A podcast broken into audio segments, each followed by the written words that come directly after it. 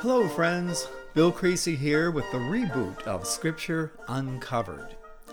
You know, we're living in a very strange time right now. And just as we were to close our seven year in depth verse by verse study through the entire Bible, COVID 19 hit. I taught my last live class on Tuesday evening, March 10th, and on Friday morning, March 13th, ironically, Friday the 13th, all of our churches and parishes closed indefinitely. We didn't get to say goodbye to each other after almost seven years together. It's doubtful that we'll have a graduation and grand banquet as we always do at the end of our seven year program. And who knows if we'll be traveling together on teaching tours anytime soon. We're isolated and locked down. I gave a talk at the beginning of Lent at the Mission San Diego de Alcala, and I was asked at the end of the talk, Well, Bill, what are you giving up for Lent? Well, as it turns out, pretty much everything. Now, many of you have been with me in classes and on teaching tours for more than 25 years. We've formed lasting friendships and we have a strong sense of community. In these very trying times, I want to nurture that and keep us all together. The Lord said, Where two or three gather in my name, I'm there with them. Well, now more than ever, we need him with us. So, on Monday, June 1st, I'm going to reboot Scripture Uncovered. My goal is to bring us all together around Scripture and form the kind of community that we have in class personal, friendly, caring, and compassionate. We'll have a new 20 to 25 minute podcast three times each week on Mondays, Wednesdays, and Fridays. We'll begin by exploring personalities in Scripture, major ones like Jesus, Peter, and Paul, Abraham, Isaac, and Jacob, Saul, David, and Solomon. And we'll explore the women of the Bible too. Personalities like Sarah, Rebecca, and Bathsheba, Jesus' mother Mary, Mary Magdalene, and Lydia, and many others. These will be lessons taught with plenty of stories, personal reflection, and application. And I'm just going to wing it, like I did in the good old days. My goal is to nurture our Logos community and have fun together in these very difficult times. So let's get ready. It's free, and I look forward to being with you three days each week, every Monday, Wednesday, and Friday, just like being back on campus. So, welcome to the reboot of Scripture Uncovered. Ten days ago, we celebrated the Feast of the Ascension. After Jesus' death, burial, and resurrection, he spent 40 days with his disciples, now apostles, and he taught them what they needed to know to take the gospel message out to the world. 40 days. Imagine a 40 day seminar with the risen and glorified Christ.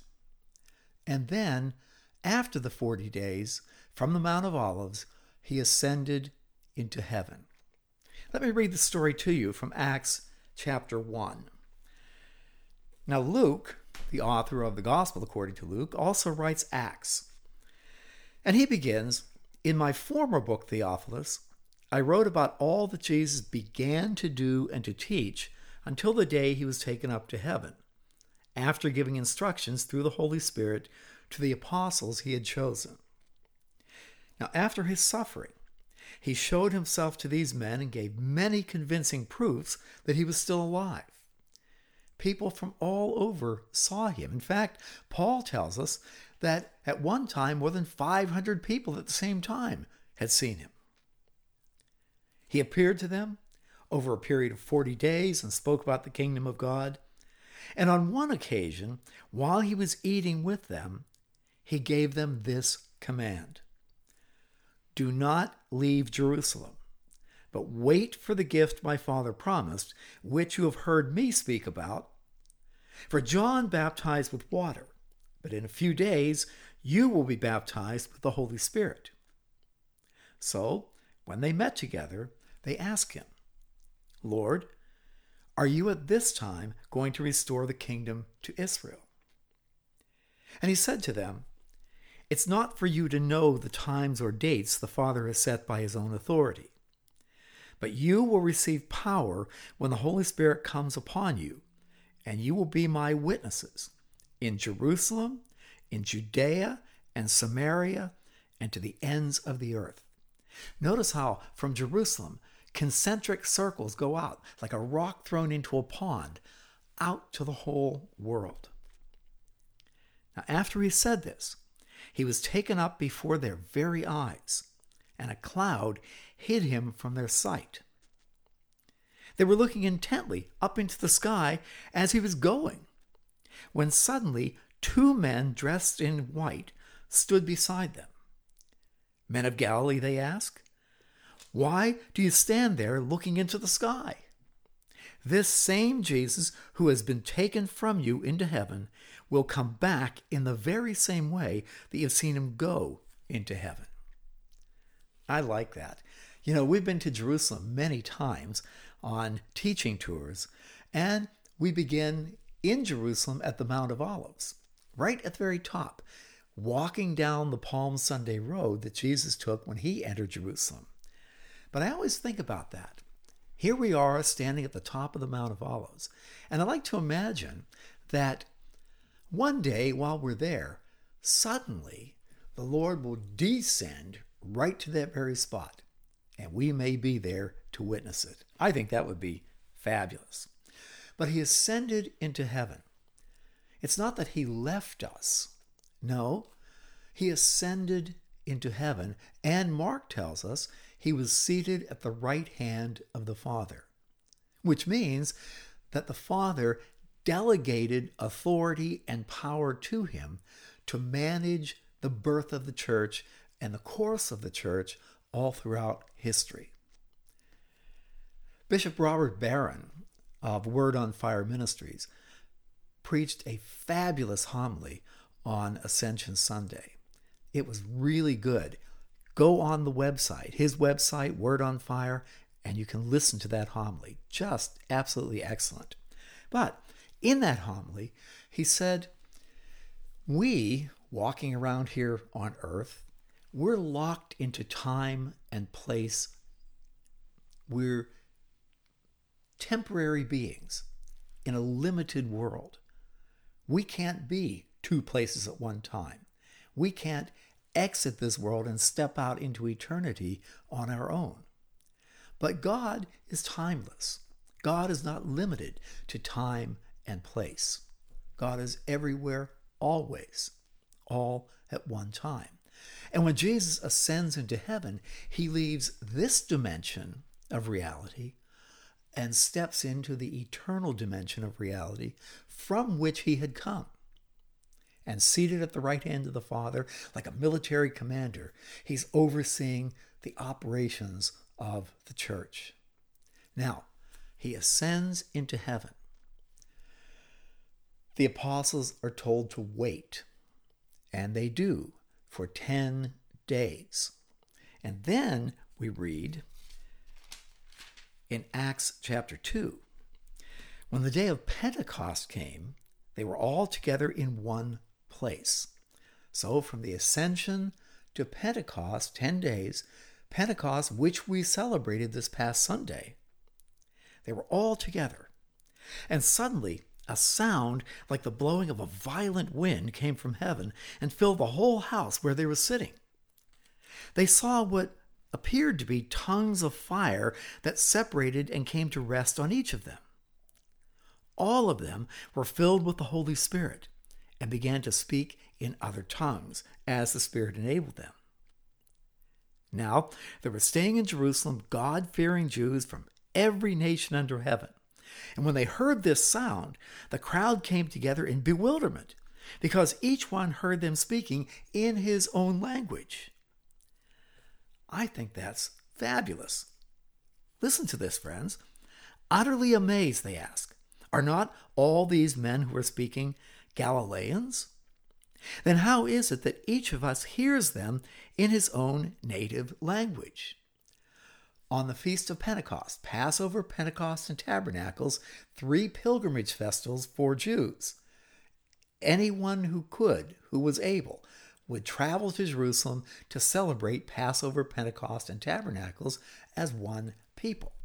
So in Jerusalem on Pentecost of AD 32, the Jewish feast of Pentecost, there were people in Jerusalem, Jews in Jerusalem, Parthians, Medes, Elamites, residents of Mesopotamia, Judea and Cappadocia, Pont, uh, Pontus and Asia, Phrygia, Pamphylia, Egypt, and parts of Libya near Cyrene, visitors from Rome, Jews and converts to Judaism, Cretans and Arabs, all these people with all these different languages and customs. We hear them declaring the wonders of God in our own tongues. So they're not speaking a, a kind of gibberish in, in a foreign language. They're speaking intelligibly in those other languages. But as they speak, each person hears what they're saying in their own language. You know, I, I struggled with language in college and graduate school. And oh my gosh, I, I took French as an undergraduate. And I had a hard time with it. And if you've ever taken, you know, two years of a language in college, every Friday you have a quiz. And I would dread those quizzes. And I would walk from the library to class on a Friday morning and just dreading the quiz. And I thought, oh, if only I could just speak French fluently. Well, that never happened for sure. But we had in the library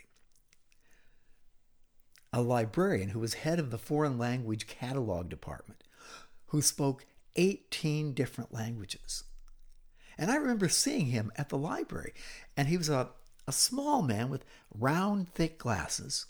His name was Gene. I don't recall his last name.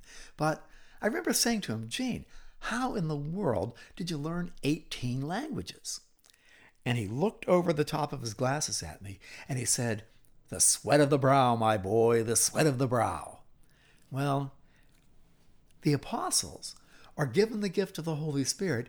They speak, I presume, in their language, Aramaic, but all these people from all over the Roman Empire heard them in their own language. Oh, if only I could have spoken in English and the teacher heard me in French. Well, amazed, they said, What does all this mean? Some, however, made fun of them and said, Ah, they're drunk. They've had too much wine. Huh, they're drunk. They had too much wine. No, maybe if it was five in the afternoon, but not early in the morning. But then Peter stood up with the eleven, raised his voice, and addressed the crowd. So Peter is now at the southern steps of the temple platform in Jerusalem. I've taught on those very steps many times. And as I stood on the steps looking at the southern wall of the temple complex, and my fellow travelers were seated before me on the steps, looking to the right, I could see the Mount of Olives, not very far away a 10, 15 minute walk. Peter addressed the crowd. Fellow Jews, and all of you who live in Jerusalem, let me explain this to you. Listen carefully to what I say. These men are not drunk, as you suppose. It's only nine o'clock in the morning. Uh, five in the afternoon, maybe nine. No. This is what was spoken by the prophet Joel. In the last days, God says, I will pour out my spirit on all people. Your sons and daughters will prophesy, your young men will see visions, your old men will dream dreams. Even on my servants, both men and women, I will pour out my spirit in those days, and they will prophesy. I will show wonders in the heaven above and signs on the earth below, blood and fire and billows of smoke. The sun will be turned to darkness, the moon to blood red before the coming of the great and glorious day of the Lord, and everyone who calls on the name of the Lord will be saved. So Peter continues Men of Israel, listen to this. Jesus of Nazareth was a man accredited by God to you by miracles, wonders, and signs which God did among you through him, as you yourselves know. This man was handed over to you by God's set purpose and foreknowledge, and you, with the help of wicked men, put him to death by nailing him to the cross. Now, think about that for a moment. If we were at the beginning of Lent, the talk I gave at Mission San Diego de Alcala? God Himself, in the person of the Lord Jesus Christ, stepped into our world, was limited by time and place. God came into this world, and we killed him. But God raised him from the dead freeing him from the agony of death because it was impossible for death to keep its hold on him. David said this about him I saw the Lord always before me, because he is as at my right hand, I will not be shaken. Therefore, my heart is glad, my tongue rejoices, my body also will live in hope, because you will not abandon me to the grave, nor will you let your Holy One see decay. You have made known to me the paths of life. You will fill me with joy in your presence. So, brothers, says Peter, I can tell you confidently that the patriarch David died and was buried, and his tomb is right here in Jerusalem to this very day. We've visited the tomb of David when we're in Jerusalem. But he was a prophet and he knew that God had promised him on oath that he would place one of his descendants on his throne. Seeing what was ahead, he spoke of the resurrection of the Christ, that he was not abandoned to the grave, nor did his body see decay. God has raised this Jesus to life, and we are witnesses of the fact. Notice again, the fact. No one could deny the resurrection of Christ in the first generation of the church. He appeared to Peter and John and Andrew, all of the disciples, on multiple occasions. Paul tells us, as I noted, that over 500 people at one time witnessed him. The resurrection is a fact. So, exalted to the right hand of God, he has received from the Father the promised Holy Spirit and has poured out what you now see and hear. For David did not ascend to heaven, and yet he said, The Lord said to my Lord, Sit at my right hand until I make your enemies a footstool for your feet. Therefore, let all Israel be assured of this, this fact. God has made this Jesus, whom you crucified, both Lord and Christ. God stepped into the world in the person of the Lord Jesus Christ. God entered our world and we killed him. When the people heard this, they were cut to the heart. And they said to Peter and the other apostles, Brothers, what shall we do? Peter replied, Repent and be baptized, every one of you in the name of Jesus Christ for the forgiveness of your sins, and you will receive the gift of the Holy Spirit. The promise is for you and your children and for all who are far off. That would be you and me. For all whom the Lord our God will call. The very fact that you're listening to this podcast means that you are called. Well, with many other words, he warned them and he pleaded with them save yourselves from this corrupt generation. Now, get this those who accepted his message were baptized, and about 3,000 were added to their number that day. They were baptized. People from all over were in Jerusalem, and about 3,000 were baptized and saved. Now, you might say, where were they baptized? Where would you get enough water to baptize all those people? But right there at the southern steps of the temple platform, as I'm facing you seated on the steps, with the Mount of Olives off to the right, behind me were hundreds of mikvah, ritual immersion pools. Because when all these people came to Jerusalem to be at the temple, they went through a ritual immersion in a mikvah. There was plenty of water right there at the southern steps. And about 3,000 were saved.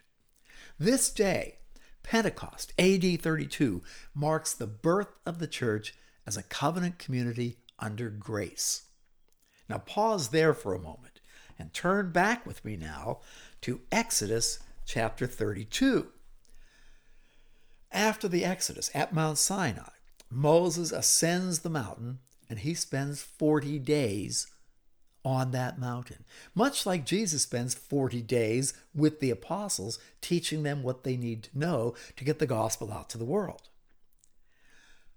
But we read in Exodus 32 when the people saw that Moses was so long in coming down from the mountain, they gathered around Aaron and they said, Come, make us gods who will go before us. As for this guy Moses, who brought us up out of Egypt, we don't have a clue what happened to him. Well, Aaron, Moses' brother, answered, Take off the gold earrings that your wives, your sons, and your daughters are wearing, and bring them to me. So all the people took off their earrings and brought them to Aaron. Now, how many people were there? We read in Numbers, when they were counted up, 603,550 men between 20 and 50. Equal number of women, plus older people and younger people, children, and you have a population of about 2 million people. So they handed all this jewelry to Aaron. He took what they handed him and made it into an idol cast in the shape of a calf, fashioning it with a tool. So he made the golden calf. Now, the people aren't bowing down to a little image of a calf. The image of the calf represents the Egyptian goddess Hathor, the nurturing mother goddess of Egypt, who's often pictured as a cow with an infant Pharaoh suckling from her. And not coincidentally, her main center of worship was in the southern Sinai Peninsula, right where the people are at Mount Sinai. Well, Aaron made it into a calf, fashioning it with a tool. And then they said, These are your gods, O Israel, who brought you out of Egypt. We need a really powerful, nurturing mother goddess to help us with this because we don't know what happened to Moses and we haven't heard a peep out of this God on Mount Sinai. Well, when Aaron saw this, he built an altar in front of the calf and announced, Tomorrow there'll be a festival to the Lord. So the next day, the people rose early and sacrificed burnt offerings and presented fellowship offerings. And afterward, they sat down to eat and drink. And they got up to indulge in revelry. Then the Lord said to Moses, Go down, because your people, whom you brought up out of Egypt, have become corrupt. They've been quick to turn away from what I commanded them and have made themselves an idol cast in the shape of a calf. They've bowed down to it and sacrificed to it, and have said, These are your gods, O Israel, who brought you up out of Egypt. I, I have seen these people, said the Lord to Moses, and they are a stiff necked people. Now leave me alone so my anger may burn against them, that I may destroy them, and I will make you into a great nation. I'm going to wipe them all out, and we can start over with you. But Moses sought fa- the favor of the Lord. O Lord, he said, why should your anger burn against your people, whom you brought out of Egypt with great power and might? Don't blame that on me. I didn't bring them out of Egypt. You did. And you have them here, and they're worshiping this golden calf, and this is your fault. Why should the Egyptians say? It was with evil intent that he brought them out and, and kill them on the mountain and wipe them off the face of the earth. No, turn your fierce anger, relent. Do not bring disaster on your people. Remember your servants, Abraham, Isaac, and Israel, to whom you swore by your own self. I will make your descendants as numerous as the stars in the sky. I will give your descendants all this land I promised them, and it will be their inheritance forever. Well, then the Lord relented, and he did not bring on his people the disaster he had threatened. So Moses turned and went down the mountain with the two tablets of the testimony in his hands, the Ten Commandments, the law. They were inscribed on both sides, front and back. The tablets were the work of God, the writing was the writing of God, engraved on the tablets. Well, when Joshua, Moses' lieutenant, who accompanies him